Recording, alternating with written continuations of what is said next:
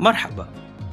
اسمي مازن وحاخدكم معايا في رحلة تثقيفية مصرفية غير تقليدية بانكينج unusual هذا الاسم يعني لي الكثير شخصيا. سعيد إني أشارك معاكم مجموعة من الأخبار والأفكار المصرفية غير التقليدية من أماكن مختلفة حول العالم.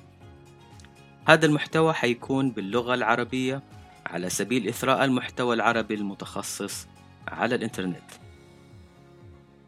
ليش اسم البرنامج باللغة الإنجليزية؟ أولا عشان عجبني الاسم.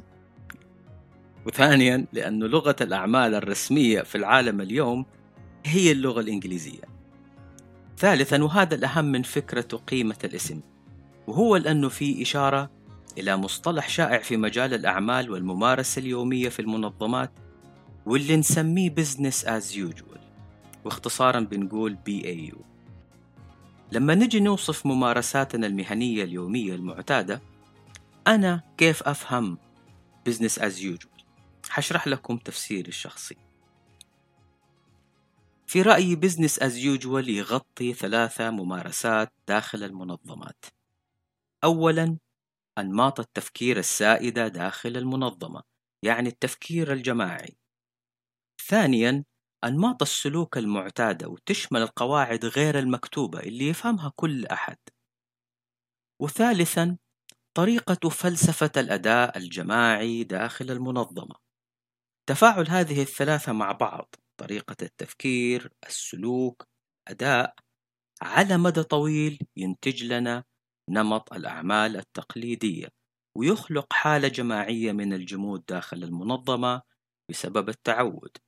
الآن في مقابل business as usual ممكن يكون عندنا banking unusual أو business unusual.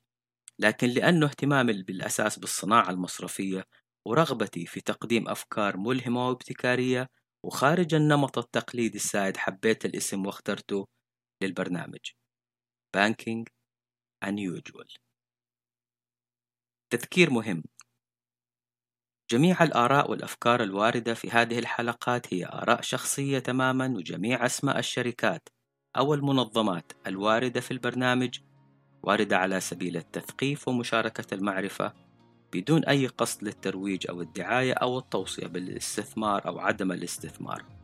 وللأهمية والإخلاء المسؤولية جرى التنويه.